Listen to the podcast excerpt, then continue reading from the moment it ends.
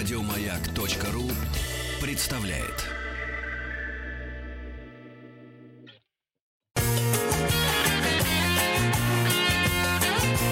Вахтанг Махарадзе и Павел Картаев. Добрый день. Что такое лишний вес, избыточный вес? Мы особенно хорошо узнали после э, самоизоляции, после пандемии коронавируса.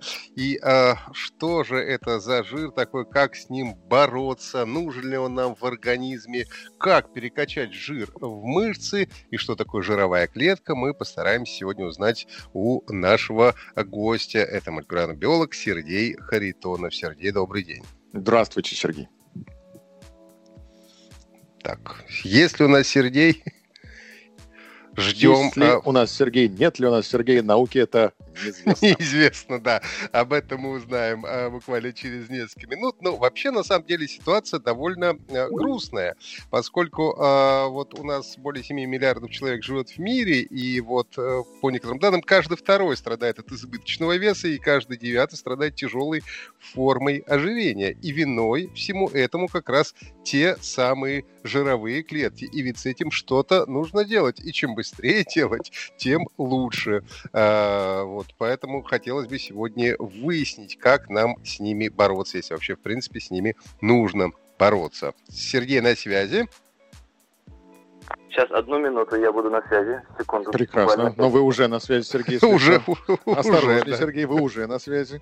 Мы вас уже слышим, да, уже слышим хорошо. Мне кажется, Сергей начал борьбу с жировыми клетками еще до прихода к нам в эфир, поэтому сейчас придет к нам в полной боевой форме. Да, вот я пришел. Все, я тут. Здравствуйте. Здравствуйте, Сергей. Сергей, проблема.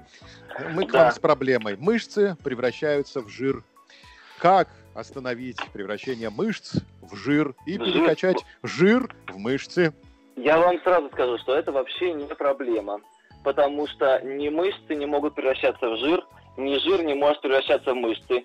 Вообще потеря жира и набор мышц – это совершенно, ну, не, ну, как можно сказать, независимые, очень косвенно связанные процессы. Они угу. происходят отдельно, по разным механизмам, и, может быть, иногда просто вообще такой миф, мне кажется, сформировался, потому что а это визуально как бы так похоже, что был человек э, полный, у него был один объем, у него был, а дальше он похудел, набрал мышцы, и объем как бы остался тот же. И кажется, что у него жир превратился в мышцы. На деле, угу. конечно, это не связанные вещи, ну хоть ну косвенно связанные, но не напрямую. Чтобы превратить жир в мышцы, надо сначала потерять жир, а потом набрать мышцы. Причем э, еще проблема в том, что нельзя сделать это одновременно.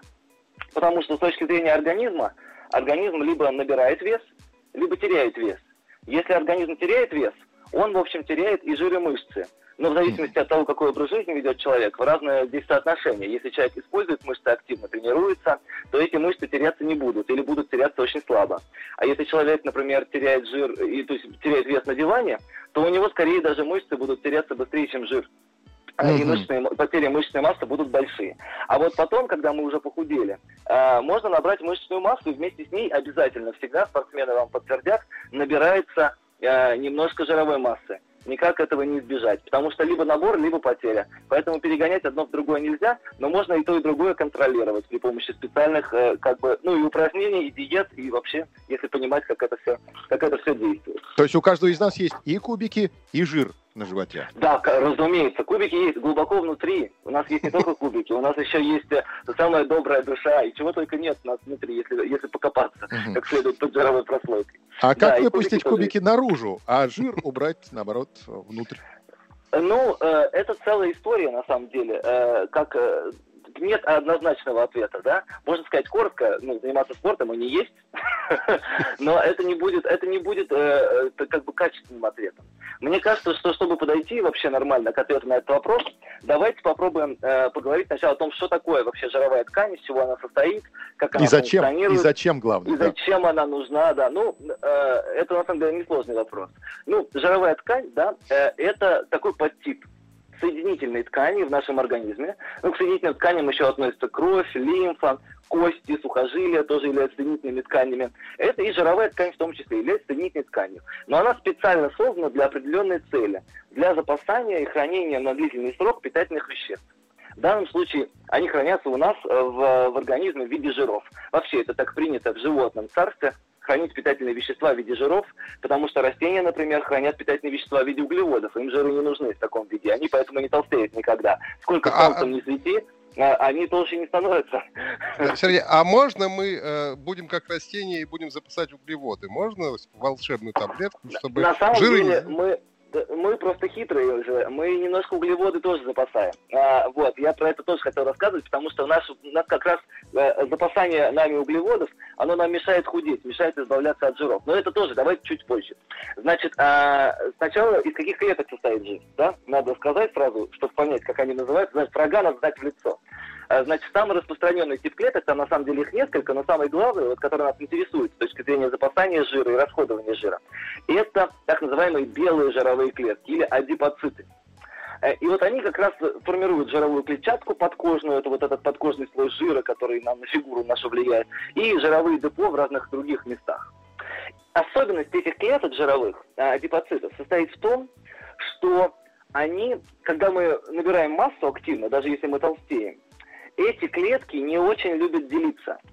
У взрослого человека в организме примерно 30 миллионов адипо... миллиардов, 30 миллиардов адипоцитов. Ну, для сравнения, в мозге где-то 80 миллиардов нейронов. То есть адипоцитов у нас этих жировых клеток немного. Как же мы с таким маленьким количеством клеток жировых можем так сильно толстеть? Так вот, э, жировые клетки, адипоциты могут увеличиваться в размерах где-то в 4 раза перед тем, как они решат поделиться. То есть они растут, что растягиваются бесконечно, э, что вот когда дальше уже совсем некуда, они лениво, неохотно разделяются на две клетки. И как, бы, как будто бы количество клеток жировых у человека полного и у человека худого может быть абсолютно одинаковым при этом. Именно вот с этой способностью жировых клеток на самом деле и связано то, что так сложно худеть. Особенно, то есть не просто сложно худеть, а сложно убирать жир, визуальный вот этот жир, со всяких проблемных мест, там, с живота или у кого-то там с бедер, у всех по-разному. Почему это происходит? Ну вот в тех местах, где жира откладывается мало, например, на руках или там на щеках, мы замечаем, что они полнеют, но там это не главное место жироотложения. Там количество адипоцитов уж точно остается э, точно таким же, как было до набора веса. Они просто увеличиваются в размерах, мы видим это визуально, и когда мы худеем, садимся на диету, то они спокойненько сдуваются, эти клетки, и все в порядке. И руки быстро худеют, и щеки быстро худеют. Все это знают. А вот если мы берем, например, живот, где жироотложение идет э, довольно активно, да, это регулируется гормонами по разным причинам, вот, то там как раз э, из-за того, что жира много, количество жировых клеток локально может увеличиваться. Там не хватает им их способности к растяжению, они начинают делиться. И получается, что даже если мы сели на диету, Э, и клетки у нас сдуваются. У нас после того, как мы похудели, количество просто жировых клеток, например, вокруг живота или вокруг там бедер или где-то еще, оно больше, чем было до того, как мы набрали вес. А клетки же не могут уменьшить свой размер до нуля. Поэтому и остаются вот эти артефакты, как бы говорят, застарелый жир, который очень сложно сбросить. На самом деле это не жир, и человек как будто бы уже похудел, но жировая ткань вот эта, которую он нарастил в количественном отношении, она осталась. И от нее избавиться очень-очень сложно. А, и чтобы понять, а, да, какой-то вопрос. Да, а как-то можно убить эти вот клетки, которые вот уже лишние, ну, ненужные. Это какой-то нехороший подход, нехороший подход убивать э, свои собственные клетки. Это, это такое дело. Конечно, наверное, можно как-то уменьшить их количество. Для этого целые операции придуманы, липосакции, да, когда как раз берут жировую ткань из определенных мест организма и э, изымают ее физически. И человек становится худее, в общем, и потом спокойно он обратно не толстеет быстро. Как раз такие операции, в общем, часто делают людям, которые когда-то были очень полными, а потом они похудели, но у них все равно остается лишняя э, жировая ткань. И для них это, в общем, оправданный способ э, избавиться от жировых клеток.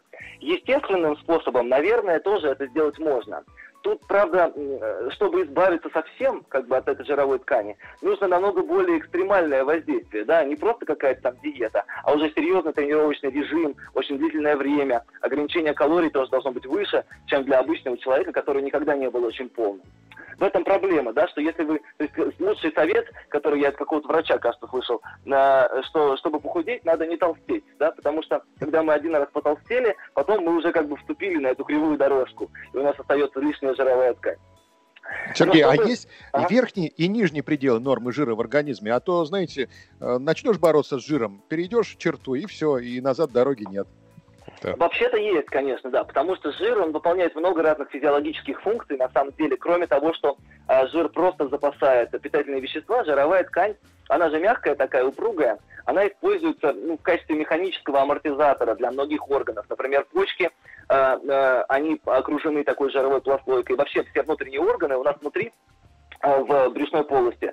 Все органы разделены жировыми прослойками, которые гасят вибрацию при ходьбе э, и много выполняют важных функций. Плюс жировая ткань является еще и как будто бы железой она сама выделяет много гормонов, разных веществ в кровь, которые контролируют объем самой себя, да, жировой ткани, и регулируют в том числе наш аппетит, наше поведение, наше самочувствие. И из-за того, что так много функций разных, конечно, существует нижний предел. Нельзя полностью избавиться от жировой ткани. А у мужчин он немножко ниже, чем у женщин. Женщинам нужно больше жиров, можно отдельно э, два слова об этом сказать. Ну, в общем, у мужчин нижний предел жира около 4-5%. Это очень мало. То есть так не бывает практически никогда у здорового человека. А верхний предел, верхнего предела как раз нет, потому что объедаться можно бесконечно. У женщин нижний предел чуть-чуть повыше, и нормальная, то есть здоровая женщина может быть минимально там примерно с 9-10% жировой ткани в организме. Но это нужно женщинам, потому что многие гормоны, а, отвечающие за половую, э, за функционирование половых органов, они имеют жироподобную природу и вообще синтезируются из жиров. И, соответственно, э, нормальное функционирование жировой ткани во многом для женщины важно, чтобы поддерживать нормальный гормональный статус, и поэтому для них важно иметь больший запас для того, чтобы быть здоровым мужчинам. В этом смысле не так важно. А верхнего предела, да, как я уже сказал, нету. Все мы знаем эти э, фотографии, видели, наверное, людей, которые весят по 300 килограмм. Тут понятно, что э, никакого, ни о каком пределе уже говорить не приходится, но это не норма, это патология. В норме э, верхний предел как бы эм, э, количества жира для здорового человека, это, ну, наверное, около 30% массы тела. Все, что выше, считается уже ожирением, э, и это уже часто является отклонением от нормы, которое влечет за собой какие-то последствия. То есть мужчина кефир, да, 3,5-4%, а женщина да, творог, да. 9%, самые вкусные вот, сырники. Так это чудесно, вы провели э, сравнение. Да, Аппетитная женщина, 9%. Угу. Ну нет, 9% это не аппетитно, 9% это как бы диетическая женщина. А как сметанка, 25-30. Вот, 15% да, аппетитно? 15% ну, аппетитно? Это на вкус и цвет, понимаете? Ну, может, мне нравится 15, а кому-то 25, всякое бывает. Еще от блюда зависит. Давайте разберемся с тем, как, собственно, с точки зрения физиологии у нас жир откладывается и сжигается, какие факторы на это влияют, чтобы потом, как бы исходя из этой информации, попробовать сделать какие-то выводы о том, как лучше себя вести, какие могут быть рекомендации к тому, чтобы правильно сбрасывать жир, худеть, чего точно не стоит делать, например. Да? Ну, э, для того, чтобы... Э, ну, давайте сначала как бы пойдем. Э, что такое жир вообще? Да, вот это. Жир на самом деле относится к классу такому соединения неорганических, что называется липиды. И оно чрезвычайно разнообразное. Липиды, по-моему, это самая разнообразная группа органических соединений, которые, в общем, характеризуются все вместе только тем, что они плохо растворяются в воде. Для простоты мы будем говорить о жире, э, мы, когда мы будем говорить о жире, мы будем иметь в виду э, так называемые триглицериды. То есть это э, один из самых распространенных жиров в организме животных и у человека. Как устроена эта молекула? Она состоит на самом деле из двух частей. Первое это глицерин, но это такой маленький э, трехатомный спирт, э, который, в общем, часто используется в пищевой промышленности. Это известное довольно вещество. Он вязкий, и поэтому его добавляют в разные пищевые продукты для вязкости или в качестве эмульгатора. Интересное применение глицерина, что из него можно сделать и взрывчатку, и лекарство а, а, для сердца. И вот нитроглицерин, который продается в аптеке, это тринитроглицерин, он обладает сосудорасширяющим действием, и поэтому его э, иногда принимают для тем, те, у кого проблемы с кровно, кровяным давлением. Вот. С другой стороны, в больших концентрациях это взрывчатое вещество, которое используется при производстве динамита. Ну вот, это одна часть жиров. А другая часть жиров, и самое важное, это так называемые жирные кислоты. Это обычные как бы органические кислоты, вроде уксуса, уксусной кислоты, которая у всех стоит дома в бутылке. Там бывает яблочный, бывает столовый, разный бывает уксус. Вот. Только жирные кислоты отличаются тем, что у них очень длинные такие хвосты у молекул из, из цепочек углерода. Именно вот в этих вот хвостах из углерода запасена энергия, и который жир так и ценен. При сжигании одного грамма жира выделяется примерно в два раза больше энергии, чем а, при сжигании того же количества углеводов. Поэтому жир, собственно, используется как запасное вещество. Так как же мы запасаем жиры? Ну, во-первых, чтобы запасти жир, тут никуда не денешься, надо что-то съесть сначала, да? А, а, а съесть жирное или углеводное? Вот, это хороший вопрос. Мы сейчас разберем случай, в котором мы съедаем что-то жирное, но на самом деле есть и более хитрые способы. Можно съесть углеводное и тоже запасти жиров вообще немало. Но это отдельный физиологический процесс, совершенно ну, то есть независимый. В случае, если мы едим жирное, жир непосредственно, который мы съели, запасается в нашем теле. А если мы съели углеводное, то там хитрее история. Мы сжигаем эти углеводы, разбиваем их на двухуглеродные фрагменты, и из них заново строим свои собственные жиры, если углеводов слишком много. Оба эти процесса, они очень важны, потому что нам внутри организма крайне важно уметь превращать один тип веществ в другой. То есть жиры в углеводы, углеводы в жиры, и там из этого всего надо как-то синтезировать белки. Это все важно для поддержания метаболизма, но не очень хорошо для тех, кто хочет похудеть, например, отказавшись от жирного. Потому что э, жир может у нас получиться в теле, в принципе, из чего угодно, чего мы съели слишком много. Ну ладно, пока для простоты разберемся с случаем, когда мы что-то съели, содержащее жир. В желудке жиры не перевариваются, они проходят его в неизменном практически состоянии, и пищеварение жиров начинается у нас в тонком кишечнике, в 12-перстной кишке, куда выходят протоки из печени, желчные, ну, протоки, желчные протоки, и попадает желчь. Она воздействует на жир определенным образом, она так эмульгирует жир, то есть разбивает жиры из пищи на маленькие-маленькие капельки.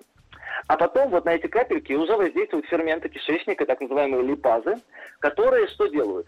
Они разрезают молекулу триглицерида, а, отделяя глицерин от жирной кислоты. И в таком виде уже отдельно, отдельно глицерин, отдельно жирная кислота, они всасываются через э, клетки кишечника в кровь и лимфу.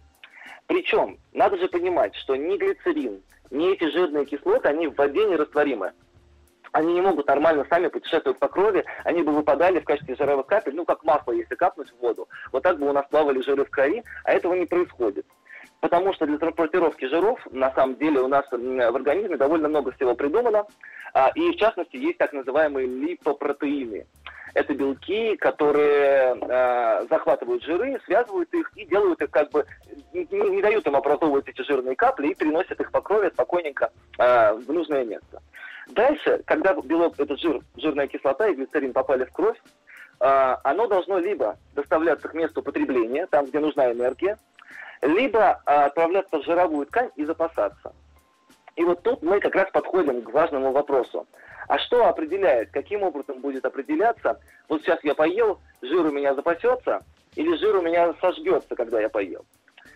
Ну, самый такой общий и простой ответ на этот вопрос, это что баланс между запасанием и сжиганием жира должен зависеть от как бы энергетического статуса организма. Вот как много, э, давно, давно, вы, давно ли вы ели, да, грубо говоря. Вот если вы не доедаете довольно долго, у вас организм находится в дефиците калорий, то по идее, э, по идее, жир, который попадет вместе с пищей, должен тоже использоваться для компенсации энергетических расходов и для того, чтобы строить мембраны клеток, потому что жиров долгое время не хватало.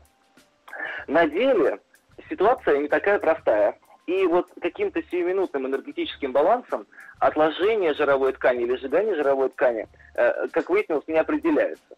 Да? А почему? Ну, потому что в первую очередь жиры – это стратегические запасы. То есть они э, предназначены, чтобы использоваться только на самый крайний случай.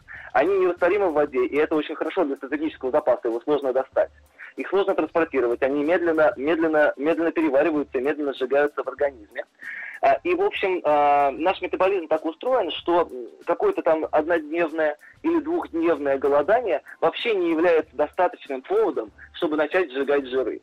Вот, а что является достаточным поводом, мы узнаем а, после выпуска новостей. А, у нас на связи молекулярный биолог Сергей Харитонов. Сегодня говорим о жирах, о клетках жиров и о жире в нашем организме, что с ним происходит и как, в общем, нам в конце концов похудеть, сделать кубики на прессе и мышцы на руках.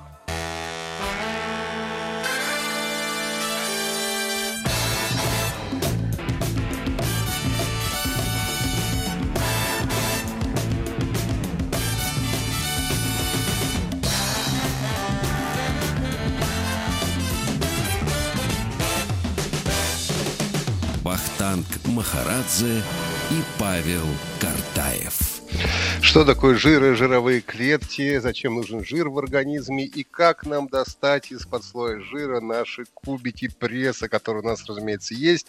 Об этом сегодня говорим с молекулярным биологом э, Сергеем Харитоновым. И перед новостями мы заговорили о том, что, к сожалению, недостаточно пару-тройку дней поголодать для того, чтобы жир перестал откладываться и начал уже, э, ну, как бы сжигаться. Да? Ну, а что же нужно сделать для того, чтобы начать сжигать жир, Сергей? Я предлагаю сначала понять, почему. Почему этих двух дней не хватает, понимаете? Потому что, казалось бы, не очевидно. Мы ничего не едим. А, значит, э, энергия откуда-то берется. Мы же функционируем. А, значит, она должна, в общем, э, откуда-то появляться. Это не магический какой-то черный ящик. Оказывается, действительно, мы запасаем в нашем организме не только жир, который является стратегическим запасом, а мы запасаем еще, подобно растениям, запасаем сахара – но и именно для всех оперативных нужд организма, энергетических, вот все, что э, происходит сейчас в нашем теле, оно, в общем, энергетически спонсируется именно сахарами, в основном глюкозой. Ну, потому что э, э, эти сахара хорошо растворимы в воде, они по крови могут быстро транспортироваться. А вот чтобы поддерживать уровень глюкозы в крови определенный, есть вот этот тактический запас – в виде полимера тоже, не просто так он лежит глюкоза где-то в кристаллах у нас, э, или сахар в кубиках. Есть специальный полимер, который называется гликоген, и он запасается в печени и в мышцах. И вот этих запасов гликогена, полимеризованного сахара, как раз хватает примерно на 2-3 дня вообще без пищи. Организм, пока мы не расходуем э, весь гликоген, даже не притрагивается к стратегическим запасам жиров. жиров. То есть двухдневное голодание совершенно никак не затронет количество жировой ткани и вообще ни на что не повлияет. По той же причине, из-за наличия гликогена, вот сейчас худеющие меня поймут, очень много, э, очень много диет заканчивается на третий день. Может быть, с вами даже когда такого происходило, что вот э, первые два дня вы сели на диету, значит, четко продумали, что вот на обед я ем три горошины и палочку сельдерея, на ужин я ем шесть фасолин, и прекрасно себя чувствую. Первый день прожили, довольны собой. Второй день столько же съели, думаете, ну, сейчас я похудею. А на третий день э, запасы гликогена в вашей печени и мышцах э, подходят к концу, и вы себя обнаруживаете, закусывая бигмак картошкой фри, и, в общем, все на смарку. Совершенно невозможно, потому что организм, когда он видит, что гликоген закончился, мобильный запас закончился, надо доставать из закромов, он, в общем, сначала бьет тревогу, что у нас дефицит калорий, что-то страшное происходит, голодаем, умираем, и резко меняется в этот момент поведение. Человеку действительно становится именно в этот момент катастрофически сложно противостоять желанию съесть что-нибудь жирное, калорийное, особенно если к этому есть доступ.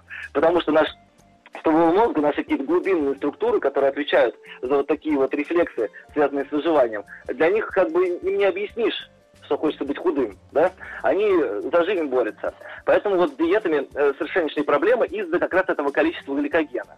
С этим же гликогеном связана еще одна история, которую все худеющие точно испытывали. Вот представьте, что вы все-таки поголодали пару дней, э, то есть почти ничего не ели или ели три горошины, э, и потом встали на весы. Окажется, что вы на самом деле похудели. Да, вы посмотрите, и ваш вес там уменьшится, может быть, даже килограмма на три. За пару дней это вообще катастрофический результат. Э, очень он э, всех обычно радует, но я рекомендую в этом смысле э, раньше времени не радоваться. Это не жир ушел. Вот надо, давайте разберемся, что уходит в первую очередь перед тем, как вы начинаете худеть на диете. Во-первых, легко догадаться, что если вы не ели совсем или ели очень мало последние несколько дней, то у вас просто банально пустой кишечник, чистый, да, там, а это существенно, в общем, влияет на массу тела. Но есть и более хитрый механизм, опять же, связанный с гликогеном. Гликоген – это полисахарид – а полисахариды отличаются от жиров по своей химической структуре довольно сильно. И главное, ну, важнейшее отличие в том, что у них много в молекулах э, частичных электрических зарядов, плюсов и минусов, которые влияют, взаимодействуют с диполями воды. Ну, мы знаем, что молекулы воды а, – это так называемый диполь. У них на одном конце молекулы есть частичный отрицательный заряд около кислорода, а около водорода – частичные положительные заряды. Вот похожая история наблюдается э, с отдельными частями молекулами, молекул сахаров и полисахаридов. Поэтому они взаимодействуют с водой и за счет электрического притяжения притягивают к себе много молекул воды. И таким образом полисахариды в нашем теле удерживают на самом деле воду, и в мышцах они ее удерживают, и, и в тканях, в общем, везде. Когда мы голодаем, первый расходуется гликоген и сахар, и полисахарид разрушается, и освобождается вода, которую он держал. Она выходит в кровь, и потом, в общем, как лишняя, выводится из организма. И вы теряете моментально, буквально за сутки, полтора килограмма веса, который просто выходит с водой. Когда вы потом поедите нормально в первый раз, даже не объевшись, просто как следует нормально покушайте, да, а у вас восстановится немного запас гликогена, потому что он тоже быстро восстанавливается довольно-таки, и снова задержит эту же воду, на себя ее заберет. И вы опять за один обед или там за два обеда наберете 2 килограмма, хотя вы не объедались и очень расстроитесь, и будете себя корить за то, что вы поели. Не надо. Это вода, это не жир. Такая вот история. Значит, э, еще один миф, который я хотел развеять, вот перед тем, как мы перейдем к, э, к собственно, рецептам каким-то, каким-то рекомендациям, это про то, что можно сжечь жир во время тренировки. Да, многие, вообще логика такая есть у некоторых людей, что вот я сейчас сладенького или жирненького поем, а потом в зале там или на пробежке схожу и все это сожгу. Э, вот это частое рассуждение, я часто его слышал из разных вообще э, уст. Давайте посчитаем, вот чтобы всякие отмести сомнения, сколько калорий, например, содержится в стандартном обеде из Макдональдса таком. Просто вот то, что хочется съесть, когда проходишь мимо. Да, там Биг Мак, да, картошка фри и спрайт. И вот вы абсолютно правы. Вот простой Биг Мак, картошка фри и спрайт, средняя картошка. А, это 1000 калорий примерно, плюс-минус 100 там. Я, я прикинул по данным из интернета, может быть, они, конечно, врут, но я вообще слышал, что обычно рестораны занижают количество калорий в своих продуктах, когда пишут общую калорийность. Поэтому, вероятно, это еще больше, чем 1000. Это я сейчас соуса не посчитал. И картошку вот я на эту тысячу посчитал среднюю, а, а не большую. Так что, в общем, это тысяча. Сколько надо бежать, как вы думаете, чтобы сжечь тысячу калорий? Ну, километров 30. Ну, надо бежать, ну, то есть не так все плохо, как вы сказали, надо бежать, на самом деле, 16 километров, а вот, примерно надо пробежать с хорошей скоростью. Вот нужно бежать примерно со скоростью 1 километр за 6 минут. Это а как быть, если быстро. через 300 метров уже надоело бежать? Вот, вот. И вот именно так, понимаете, все и поступают. Пробежали 300 метров и сожгли разве что как бы э, пару картофелин. А все остальное, оно отложилось на боках. Поэтому не надейтесь, что вы э, сожгете в зале или на пробежке, значит, эти лишние калории, которые вы съели. Сжигать жир вообще, конечно, в этом смысле задача непростая. Да, э, почему? Давайте разберемся. Что вообще такого сложного в том, чтобы сжигать жир, кроме того, что ну, надо сначала сжечь весь гликоген? Ну, это стратегический запас и, опять же, нерастворимый запас. Поэтому для того, чтобы из жировой ткани достать вообще жир, чтобы он сжегся там, где надо, например, в мышцы пришел, да, и мог там сжигаться. А он, он же в другом месте территориально. Внутри жировой ткани должен пройти процесс, аналогичный тому, что было в кишечнике, пищеварительному. То есть триглицериды, которые запасаются в виде жировых телец внутри клеток адипоцитов, они должны разложиться под действием внутренних ферментов жировой ткани, отдельно на глицерин, на жирные кислоты. Они должны связаться с белками, и в таком виде уже выйти в кровь, и там уже, даже если очень большой дефицит, вот это время занимает довольно длительное. Это не моментальный процесс, это выхода жира из жировой ткани. Это долго, само по себе.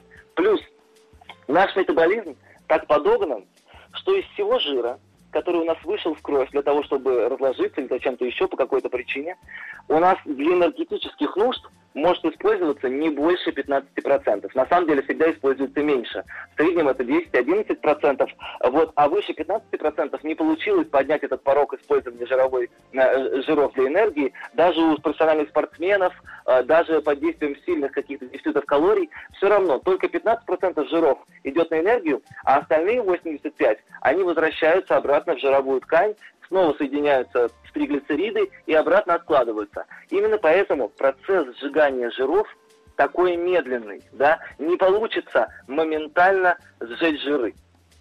И вообще, а как бы... Грустная ага. картина, Сергей, получается. Грустная. Грустная, не, не, не совершенно грустная. Я вам поэтому, я буду повторять много раз, что чтобы похудеть, лучше не толстеть. Да, это вообще такое сложное дело. Уровень того, как у вас откладывается жир или сжигается, на самом деле физиологически зависит от очень большого количества факторов.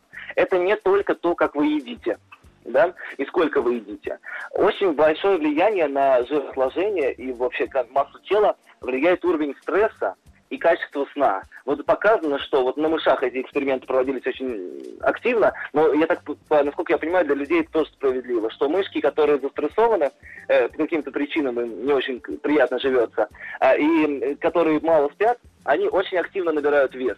Да? Они набирают вес даже при очень легком каком-то профиците калорий и начинают есть больше, хотя обычные мышки в этом смысле сами отказываются от еды. Сергей, а, плюс, Сергей да. Да, давай, давайте мы сейчас э, сделаем паузу и потом э, выясним, как делать так, чтобы мышки не стрессовали, чтобы мы не стрессовали и как, как, как польза от всего этого будет. Напомню, что сегодня мы говорим о жирах, о жировых клетках в нашем организме. На связи у нас молекулярный биолог Сергей Харитонов. Вернемся.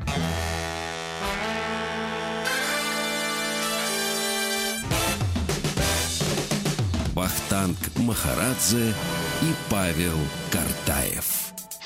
Жир, жировые клетки в организме, как с этим бороться, как сжигать жиры. И вот мы уже потихонечку переходим а, к каким-то рекомендациям. А, на связи у нас молекулярный биолог Сергей Харитонов. Мы выяснили перед перерывом, что одна из э, серьезных проблем, почему мы не можем расщеплять жиры, это стресс. Стресс.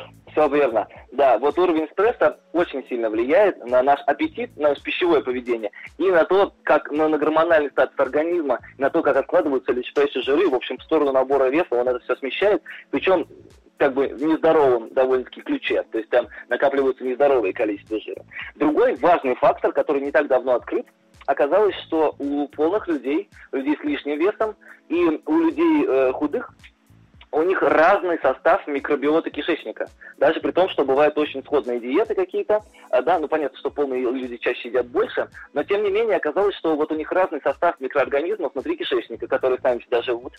И эти микроорганизмы, они определяют в нашей жизни больше, чем, в общем, нам хотелось бы, чем мы думали до этого. Эм, они влияют на итоговую калорийность пищи, которую мы съедаем, потому что одна микробиота более эффективно, например, участвует в пищеварении, чем другая, а, и оказывается, что а, какая-то пища лучше или хуже переваривается в зависимости от состава микробов в нашем, в нашем кишечнике.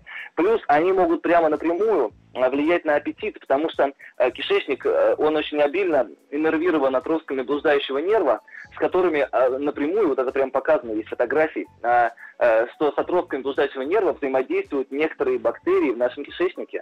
И, э, э, и сигналы, которые, в общем, там получаются, они идут в мозг и на что-то влияют. Это пока что слабо исследованная тема. Я буквально в прошлом году начал видеть первые публикации, такие, ну, в серьезных журналах на эту тему. И пока что еще непонятно, насколько существенный вклад это вносит, но уже ясно, что есть корреляция между составом кишечной микробиоты и весом и поведением пищевым у человека.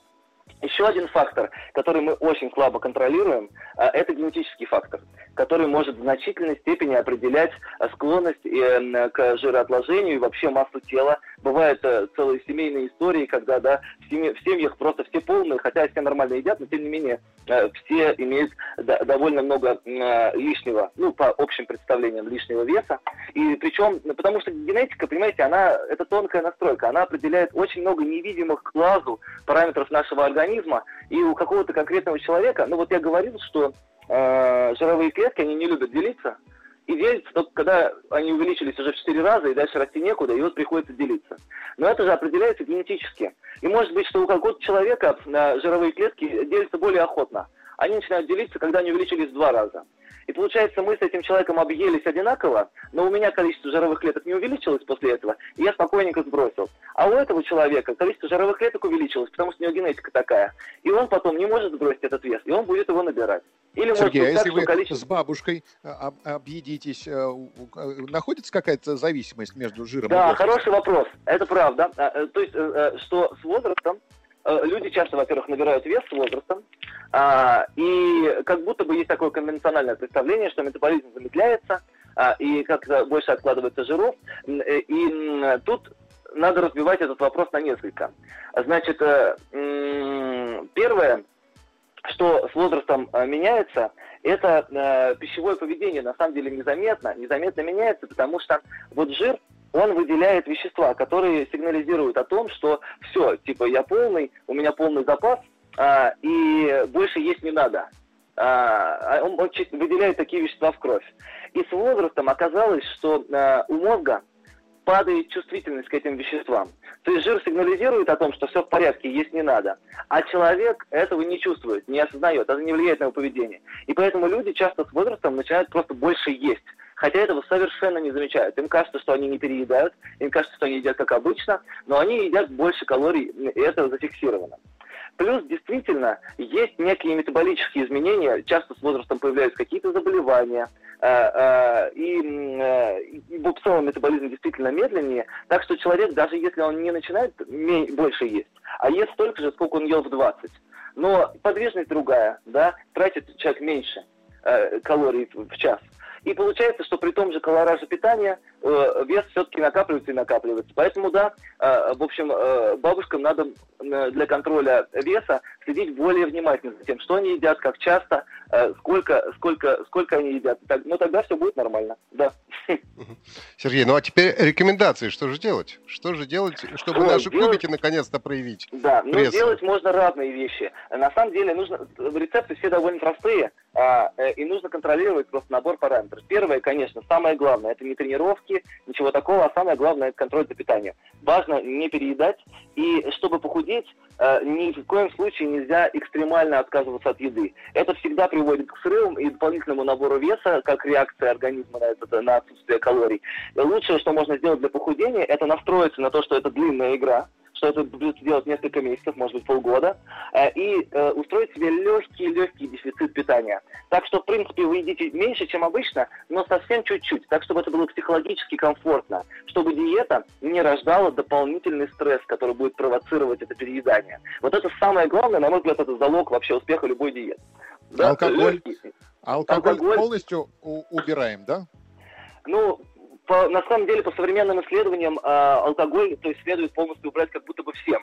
Долгое время считалось, что существует безопасная доза алкоголя, но потом выяснилось, что все исследования, которые так говорили, имеют статистические ошибки, не совсем достоверны, и оказалось, что безопасной дозы алкоголя не существует, и, наверное, если мы говорим о здоровье в неком там ультимативном ключе, э, да, то есть, идеалистически, то алкоголь не нужен никому и ни зачем, вообще не стоит. И для потери веса он тоже э, губителен, потому что люди под действием алкоголя алкоголя больше едят и тоже не замечают этого. У нас просыпается аппетит сильно от того, что, ну, знаете, вот это 50 грамм перед обедом очень хорошо для аппетита. Э, в русской литературе описано, э, да, и много где. Э, и это действительно работает. Алкоголь увеличивает аппетит, и, по крайней мере, уже этим мешает нам худеть.